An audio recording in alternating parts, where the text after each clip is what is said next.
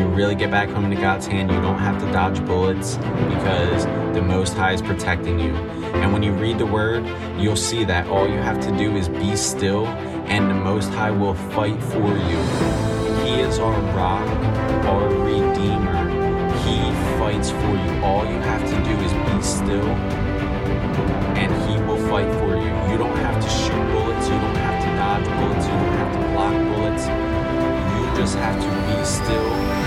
Put your faith in Yah, put your fear in Him, pray to Him, and be still. And I'm telling you, the Most High will fight for you like you've never seen anyone fight for you before and protect you like no one has ever protected you before. He's our rock, our redeemer.